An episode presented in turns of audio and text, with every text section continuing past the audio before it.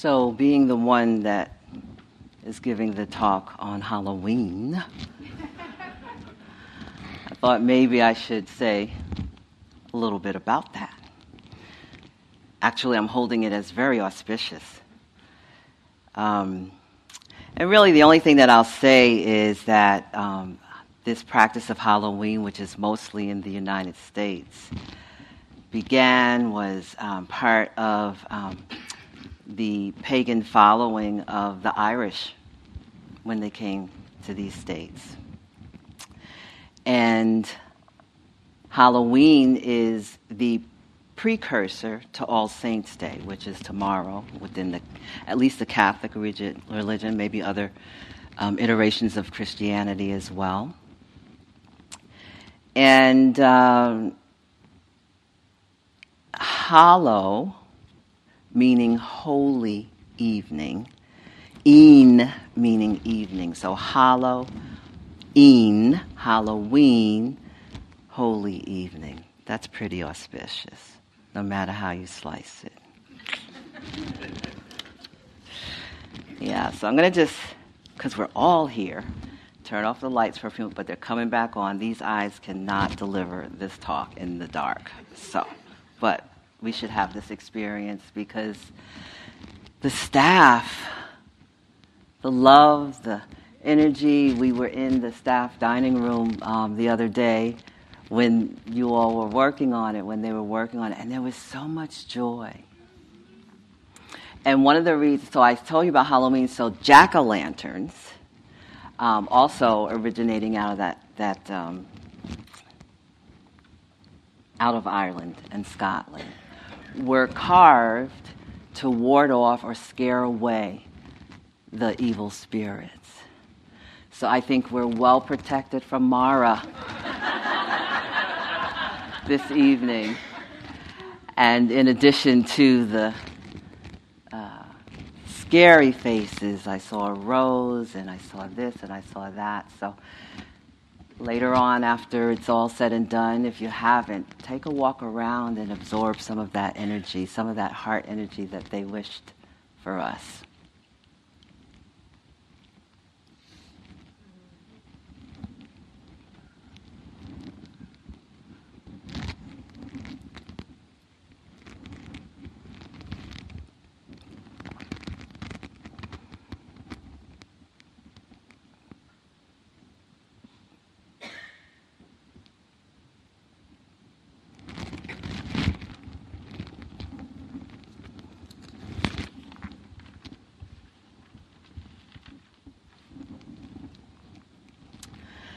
So no better night than tonight to talk about the hindrances. Yeah. My colleagues, when we were going over what we were going to talk about and when we were going to talk about it, I was a stand for let it stew for a while. Let people have an opportunity to really understand intimately in terms of the experiential component in the body of the hindrances, not the intellectual cognitive understanding of the hindrances. So here we are exactly a week after we began. Yeah. So I called the talk, Bring It On, Happiness Awaits. And that's how I hold the hindrances, welcoming them. Because when the hindrances show up and you notice it, that means your practice is alive and well and forward-moving. Nothing to resist or cry about. It's come on, bring it. I'm here and I'm ready. Maybe coming out of the ancestry that I come out of, I'm not interested in being enslaved to anything, whether it's external or internal. And that's how I hold it. So head and heart together. When we can get our head and our hearts to respect each other, they can take each other far. Our hearts need the help of our head to generate and act in more skillful ways. Our head needs our heart to remind us that what's really important in life is putting an end to suffering. When they learn how to work together, they can make our human mind into an unlimited Brahma mind and more. They can master the causes of happiness to the point where they transcend themselves, touching an uncaused dimension that the head can't encompass, and the happiness so true that the heart has no further need for desire. The Buddha said, "Faith is the beginning of all good things." From Sharon Salzberg, no matter what we encounter in life, it is faith that enables us to try again, to trust again, to love again. Even in times of immense suffering, it is faith that enables us to relate to the present moment in such a way that we can go on. We can move forward instead of becoming lost in resignation or despair.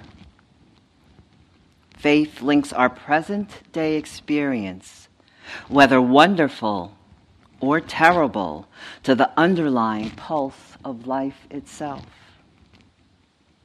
We all have the absolute right to reach out without holding back towards what we care about more than anything.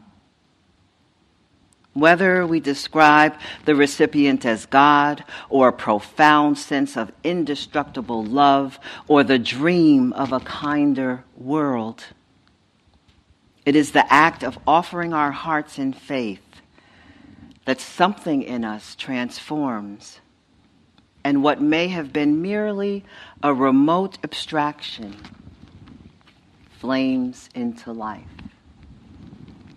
So I thought that, I'm giving a talk on hindrances, but Bhante was pointing to it last night, and Shelley will be sharing with us tomorrow some more in relationship to faith. But this road, the courage, the journey of the, I kind of think of like what we're doing, so there's like astronauts that go to space and discover things and don't know what, like we're in inner space, inner knots. I thought that was clever. Inner knots. Discovering this landscape. Yeah. This body, this millions of microbiomes that you all were talking about. It's incredible. But there are points, especially as we move along the way but haven't quite arrived yet at freedom, where we can lose faith, we can lose hope. It seems like nothing that we're engaged with is moving us in the direction we want to go. At every moment, we have the opportunity to choose whether to embrace wholesomeness or unwholesomeness, to employ skillful means or unskillful means. We are not helpless, passive bags of air, fire, water, and earth. We are not pawns moved by greater forces, and our experiences do not happen to us on predetermination. In this moment, we choose. And then in the next moment, we experience the results of that choice, along with any continuing effects of past choices. A skillful choice in this moment sets up a good or healthy mental environment for happiness in the next moment. If the previous moment was relatively clean and clear, the current one will be too. With the continuous cultivation of clear, healthy moments, we experience increasing moments of happiness and freedom. With good mental habits developing, second by second, these seconds eventually add up to make longer moments of happiness. Our lives are created out of these tiny little choices. Billions of them happening in just seconds. So we make choices. We make choices to cultivate skillful means.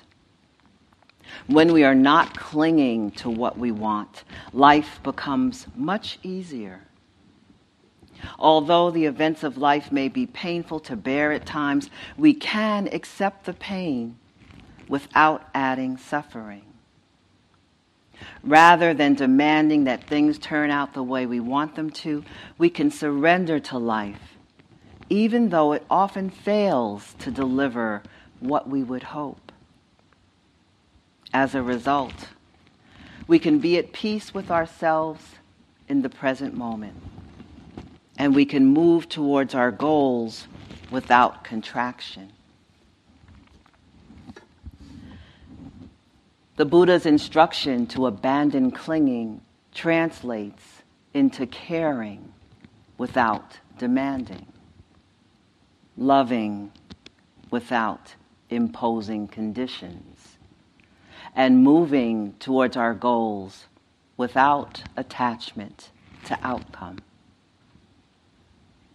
Approaching goals with this attitude or state of mind allows us to care, to interact, and to take action in our work, in our relationships, and in the greater world, and still have a calm, clear mind and a peaceful, loving heart.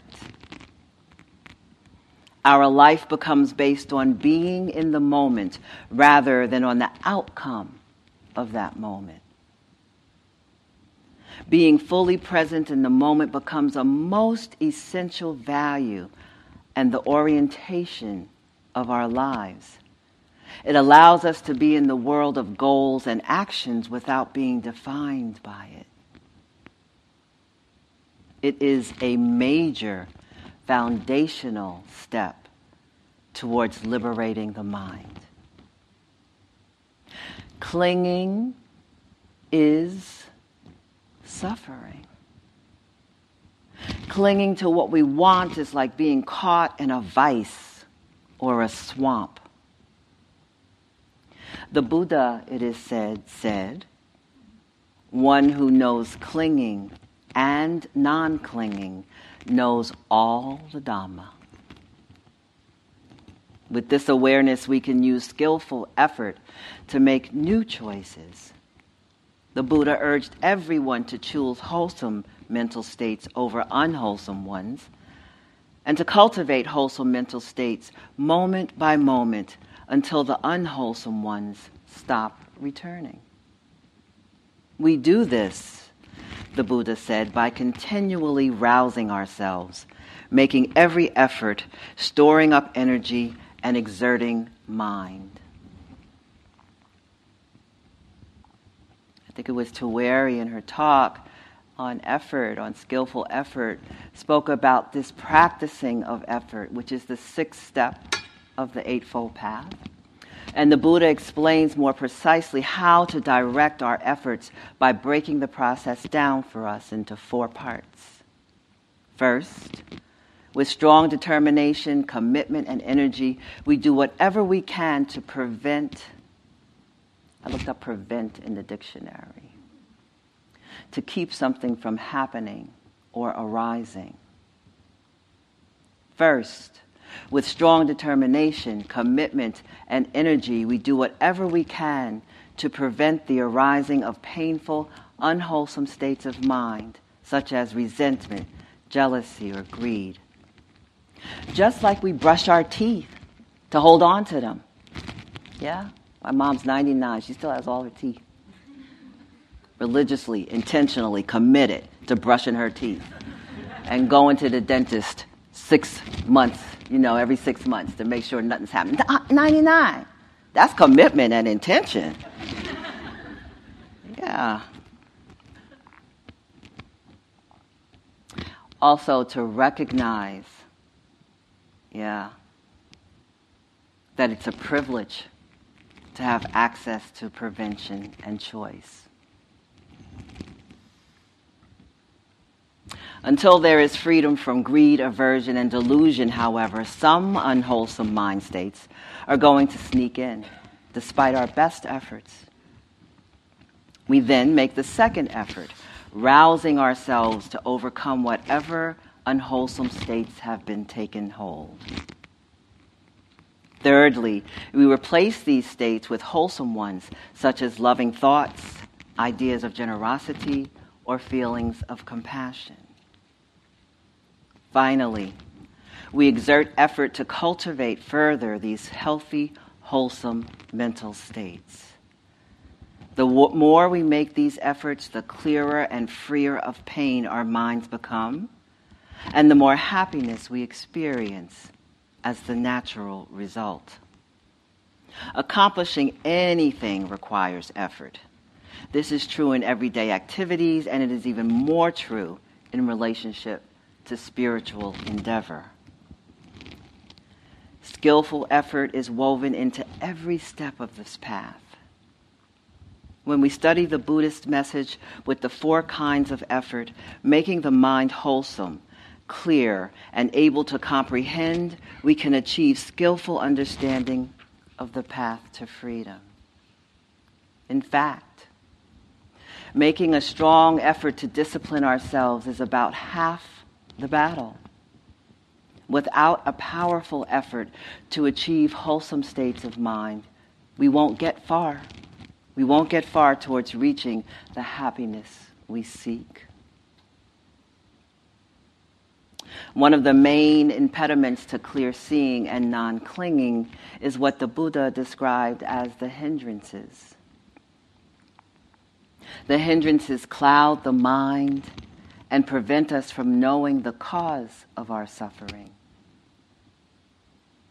What we have all experienced to some degree or the other, or at one time or another, we are hampered in our ability often to remain mindful, to develop concentration, and to have clear insight. Bhante spoke about this quite a bit last night.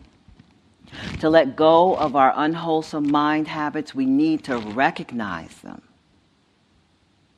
What we want to eliminate are any states of mind that block us from experiencing happiness, joy, ease, and peace. If we want to weed a garden, we have to be able to distinguish the weeds from the flowers. And this cultivation, this accessing, this development of experiencing happiness, joy, ease, and peace doesn't wash out, doesn't negate that there is chaos, that there is trouble, that there is difficulty. But believe it or not, and I said this to one of, I don't remember who I said it was, but one of our Sangha, it's a much different experience to approach difficulty, trouble, hardship, while there is a centeredness, a gatheredness, a joy, an ease, and peace, than to be discombobulated all over. That just increases the intensity of the experience and actually places you in a position where you are unable to make wise choices about action or non-action. The same is true here. At the beginning, we find our mental gardens choked with weeds. We identify and remove unwholesome qualities such as anger and replace them with useful, skillful qualities such as loving friendliness.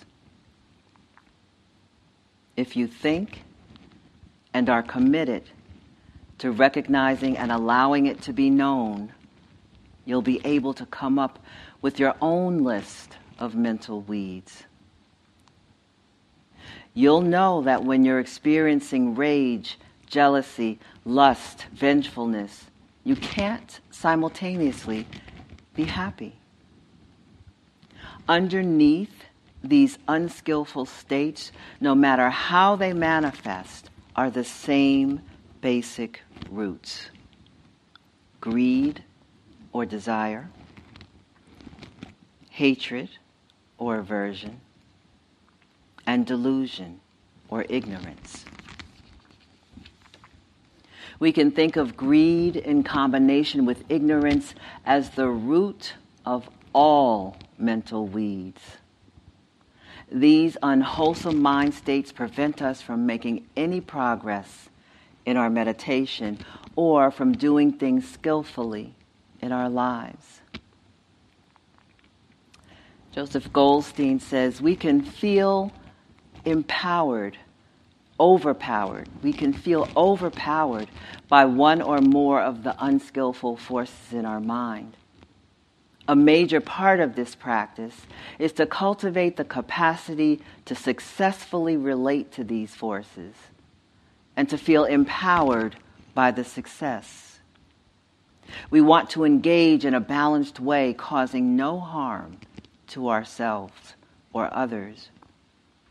It is good to remind oneself, especially when there is difficulty, that we have already taken wholesome action and are cultivating conditions for liberation. Also, the fact that we are drawn to this particular path, the path of awakening, would point to a strong aspiration and intention to being present. Remember that. Some of you have been here for 7 weeks. Others of you are here planning on being here for 6 weeks. Remember that. Who does that? And what does it take in terms of listening to the heart and mind to follow that impulse, to land in this place, at this time, in this moment, on this journey? The hindrances can be prevented by concentration or by steady mindfulness. Thus, all the practice in cultivating mindfulness. Mindfulness or concentration cool the hindrances down and overcome them when they have arisen. When the mind lacks any hindrances, it automatically becomes bright, luminous, and clear. Such a mind is receptive to the development of wholesome states, to concentration, and to the ability to see clearly into the impermanent nature of things. Like Tawari, my Pali is not so great, so I'm going to attempt this, but please know that it may not be exactly how it's pronounced. The first hindrance is sensual desire, or kamachanda, which is the mind simply wanting something pleasurable. The second is ill will, or vyapada, in which the mind is filled with dislike. The third, tinamida, is sloth and torpor, in which the mind is either too sleepy or too apathetic to see clearly. The fourth, restlessness and worry, or udacha kukucha, is when the mind is too anxious to be able to stay steady. The fifth, and considered by many to be the most difficult hindrance, is skeptical doubt, vicikiccha, in which one lacks the faith in oneself to stay mindful of what is truly, really true, and to act skillfully. I called out the mother of all hindrances because it stops us from ever beginning to let loose of clinging. Doubt freezes the mind and undercuts our ability to cope with all the other hindrances. They can be experienced singularly or multiple hindrances, which is often called, or sometimes known as, hindrance attack. A few of those have shown up in my room upstairs on the second floor. When the mind isn't obscured by hindrances, attachment doesn't arise, and our mind is willing to just be with what is. One is not caught in wanting anything, wanting to become anything, or wanting to get rid of anything. Most of us, or even all of us, have undoubtedly experienced this free state numerous times in our life already, but if we're not mindful when it is occurring, the impact is minimal. Through mindfulness, one feels its wholesomeness and are drawn to do the things that encourage its arising more often. In those moments in which our minds are free from hindrances, we are not in a reactive state. We see things more clearly and have access to intuitive wisdom. Although the three types of desire still arise, one is not drawn to them. They do not define our existence. They are merely characteristics of our mind state, ever changing as they arise and pass. This is also as true of worthy desires as it is for unworthy ones, and we can become obsessed with them and deluded that there is clear seeing. The hindrances will enrich our lives. Some have called them the manure for enlightenment, and some teachers have called them mind weeds, which we pull up and bury near the growing plant for nourishment. Our practice is to use all that arises within us for growth of understanding, compassion, and freedom. The difficulties we encounter in practice become part of the fullness of meditation, a place where we can learn and open the heart.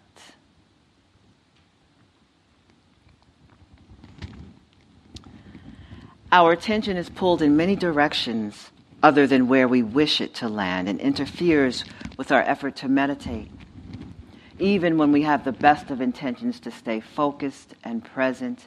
These forces can propel us into states of preoccupation and distracted thinking. The good news is these forces and challenges offer an opportunity for the deepening of practice and development of skill as meditators, and are not bad distractions or personal failings. It is a part of the path of practice to be mindful of them. These forces can serve us by forming the basis for cultivating awareness and wisdom. It is a necessary progression of practice to investigate the forces of distraction and agitation with the utmost care and honor, for they lay before us the opportunity to break through the cloud of confusion and reactivity in our minds, in which we frequently dwell. We must understand their true nature and how they work, as it is much easier to find freedom from something when we know it. Sooner or later, all of us will have to address the hindrances. Often, it is sooner and later, because of how frequently they occur. These obstructing mind states should not be viewed as unfortunate occurrences, but rather as an opportunity to strengthen mindfulness, concentration, understanding, and non-clinging. Without dedication to working with the hindrances, one can be derailed from practice. These five hindrances or workings of the mind hinder our ability to see clearly and our capacity to develop a stable, concentrated mind. Sensual desire. The mind wanting something pleasurable, grasping after sense objects. It keeps the mind looking outward, searching after this object or that in an agitated and unbalanced way. Sensual desire can be for food, comfort, physical and sexual experiences, sounds, smells, sights, and other sense pleasures. It is the very nature of sense desires that they can never be satisfied. There is no end to the seeking. Living without wants, wishes, motivations, or aspirations is impossible. However, to approach freedom, we must emphasize skillful desires and distinguish the healthy, useful desires from the unhealthy ones.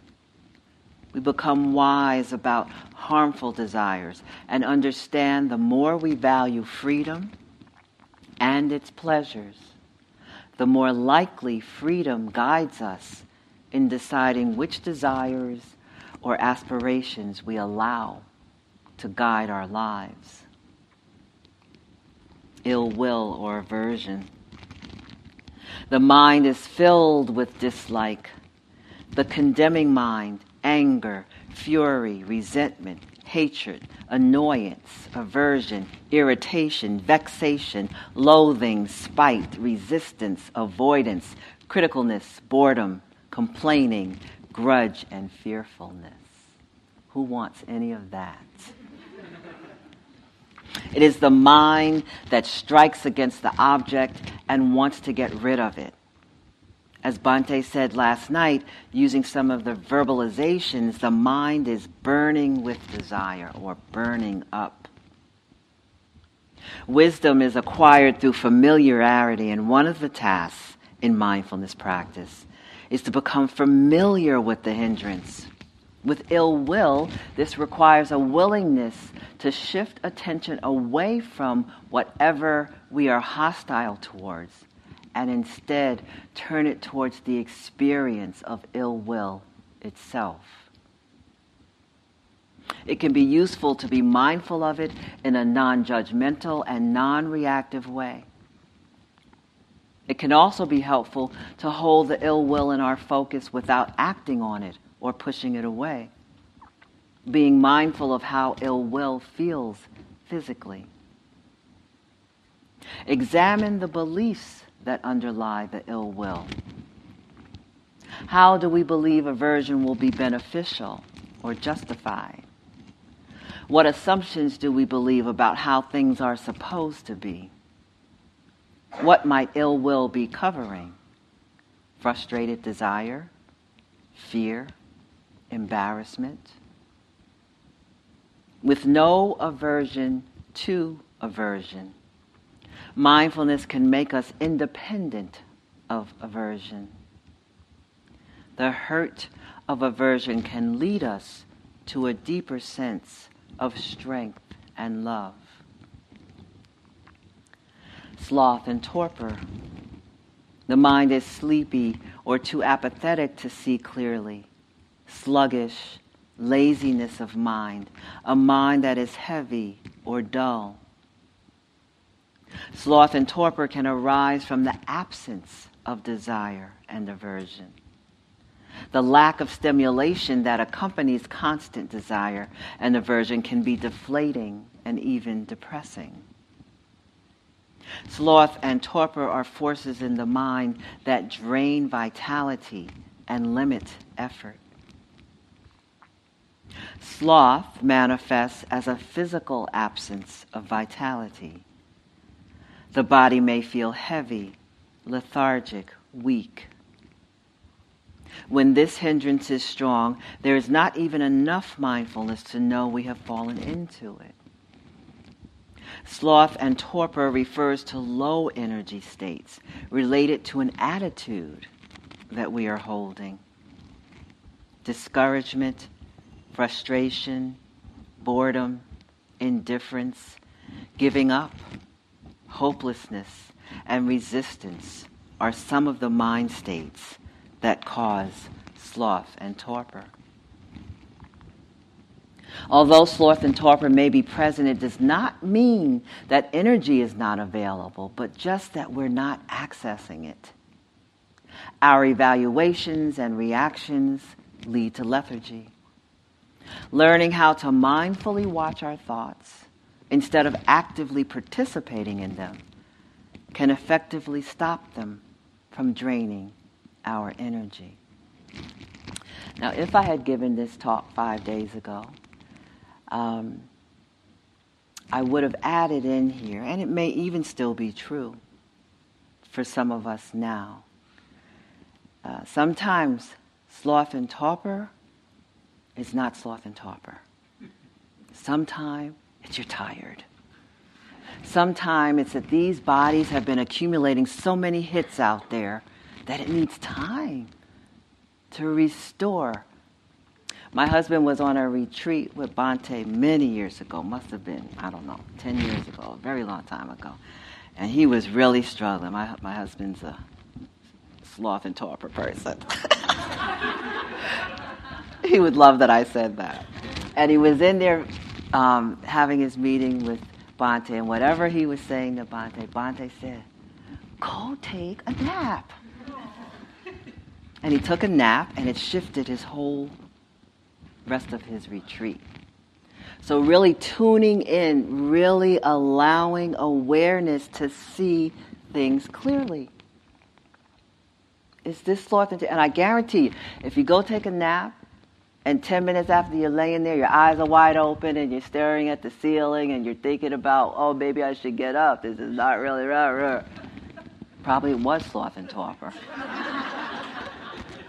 So pay attention. Pay attention.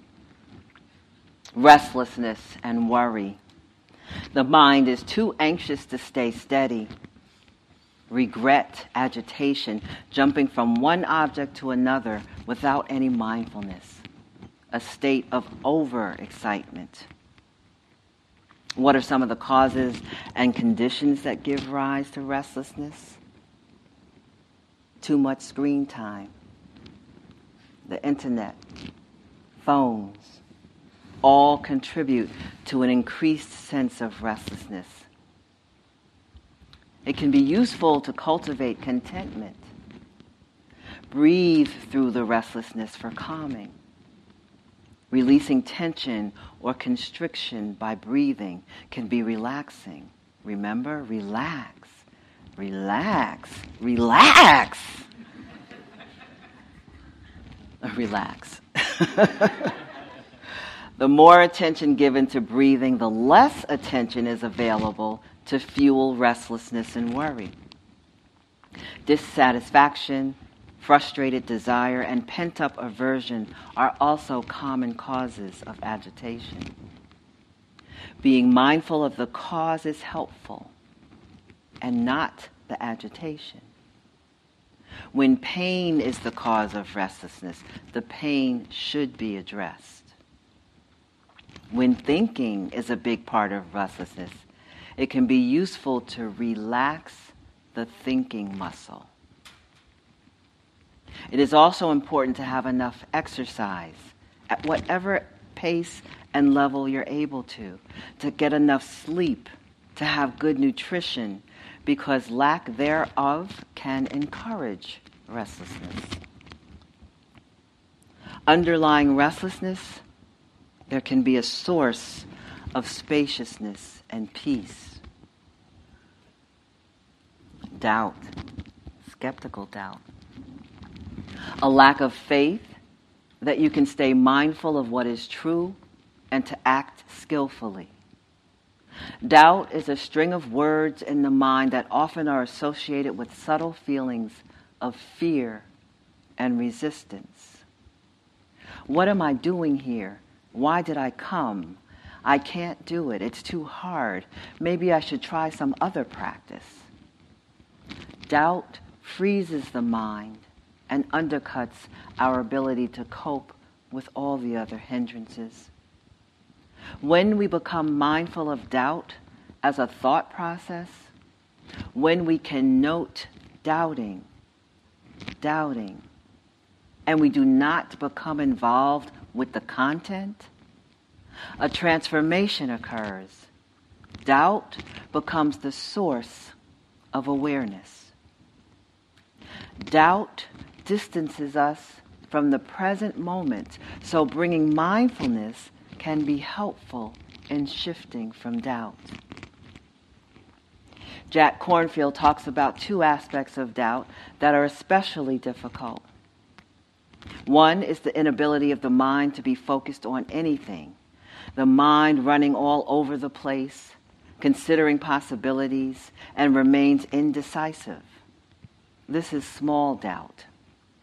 We can work with this by coming fully back to the present moment with as much continuity as we can muster.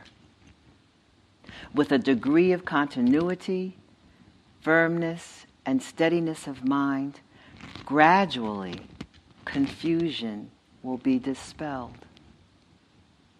Then there is the great doubt, the deep desire to know our true nature, to know the meaning of love and freedom.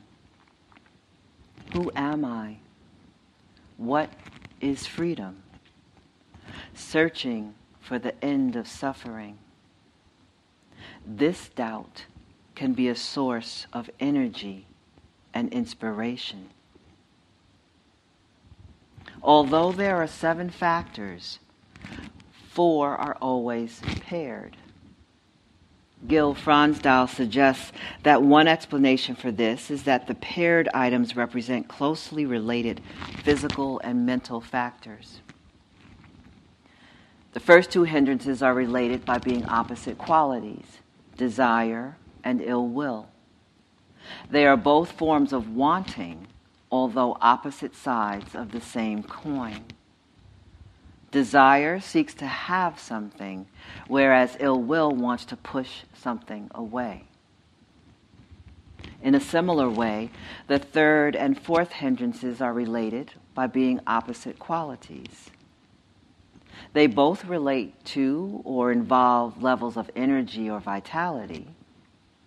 Sloth and torpor are low energy states, while restlessness and worry are high energy states. The fifth hindrance, doubt, is not specifically connected to any of the others. However, doubt is often entwined and entangled with any combination of the other hindrances and can and does cast its influence in many ways on our whole being.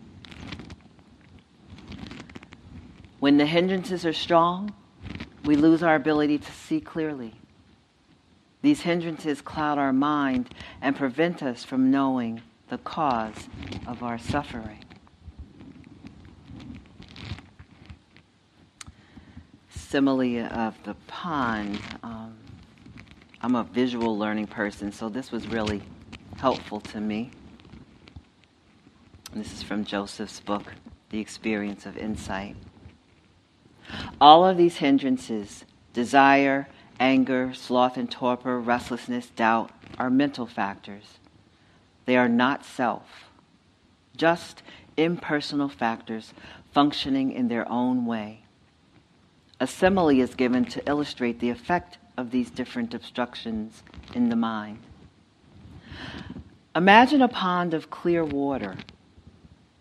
Sense desire is like the water becoming colored with pretty dyes. We become entranced with the beauty and intricacy of the color, and so do not penetrate to the depths. Anger, ill will, aversion is like boiling water. Water that is boiling is very turbulent. You can't see through to the bottom. This kind of turbulence in the mind, the violent reaction of hatred and aversion, is a great obstacle to understanding. Sloth and torpor is like the pond of water covered with algae, very dense. One cannot possibly penetrate to the bottom because you can't see through the algae. It is a very heavy mind. Restlessness and worry are like a pond when windswept. The surface of the water is agitated by strong winds. When influenced by restlessness and worry, insight becomes impossible because the mind is not centered or calm. Doubt is like the water when muddied. Wisdom is obscured by murkiness and cloudiness.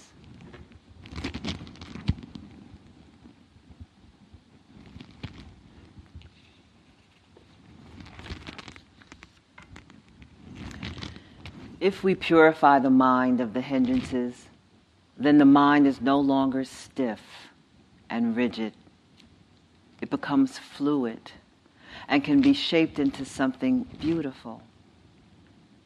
The hindrances can also be seen as strategies that we have utilized throughout our life when we are challenged or uncomfortable, in psychological terms, defenses.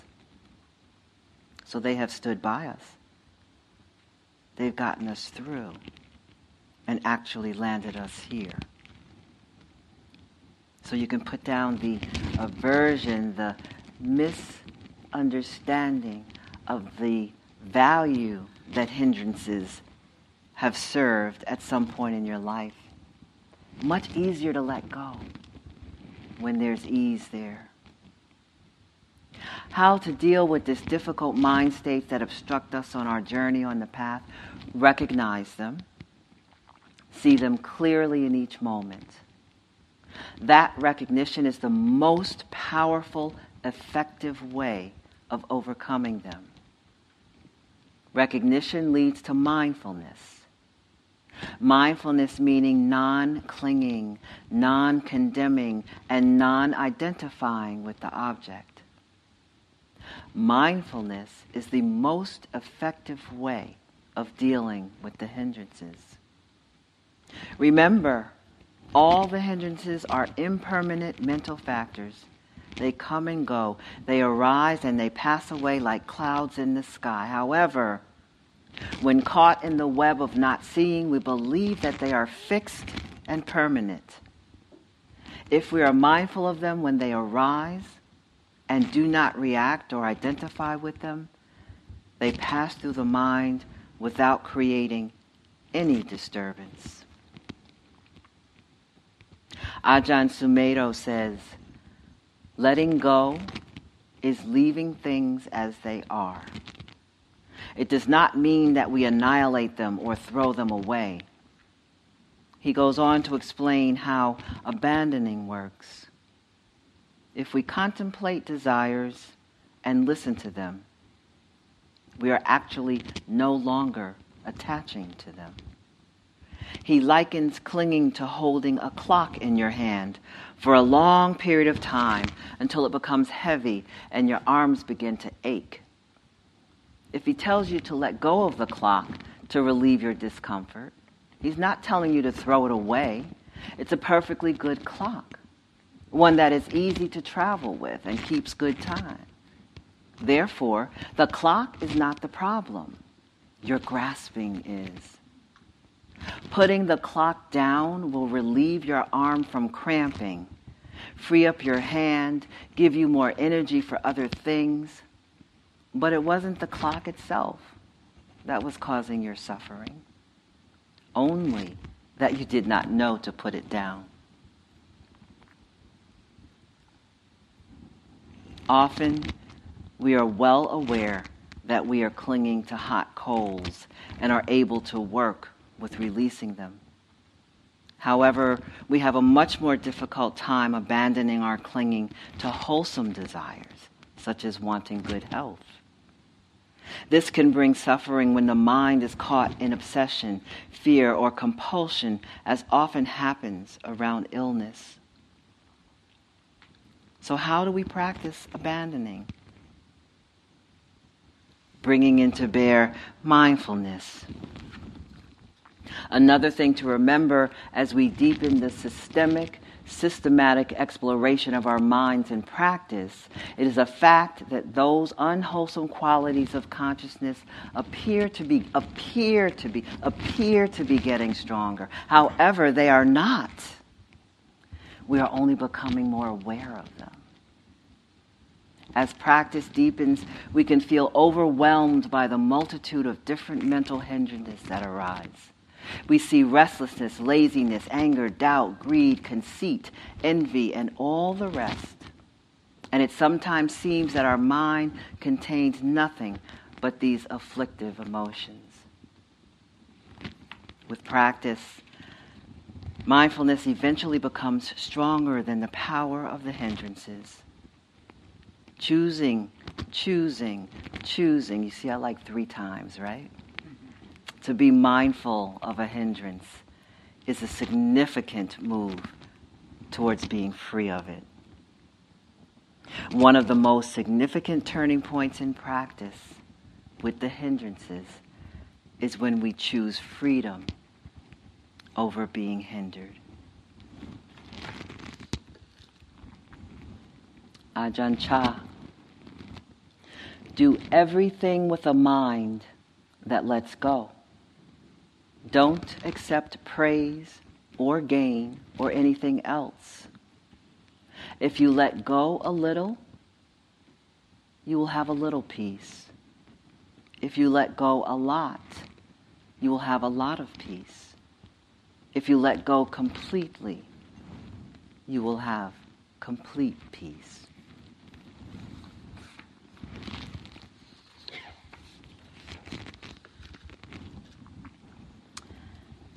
Thank you for your listening and your kind attention. Let's sit for a moment and just let the words settle.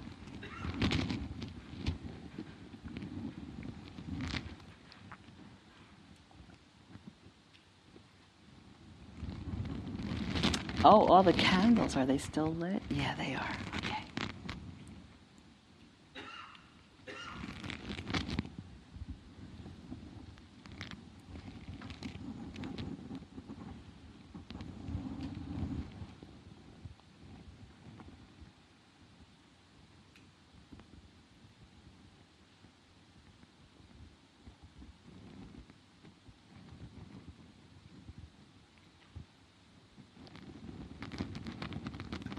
The healing time. Finally, on my way to yes, I bump into all the places where I have said no to my life. All the untended wounds, the red and purple scars, those hieroglyphs of pain carved into my skin, my bones, those coded messages that send me down the wrong street again and again. Where I find them, the old wounds, the old misdirections, and I lift them one by one close to my heart, and I say, holy. Holy, holy.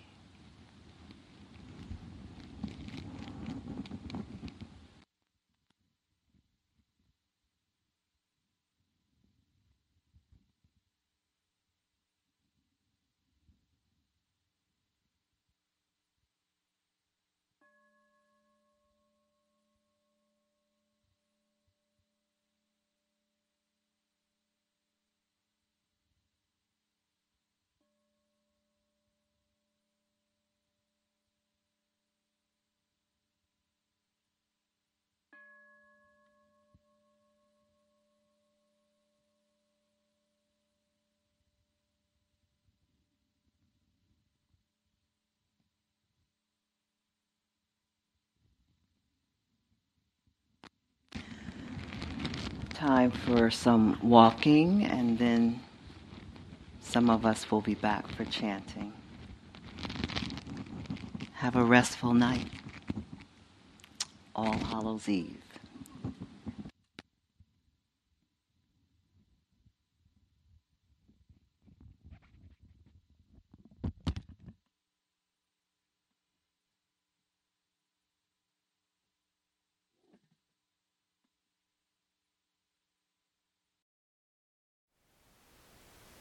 Thank you for listening.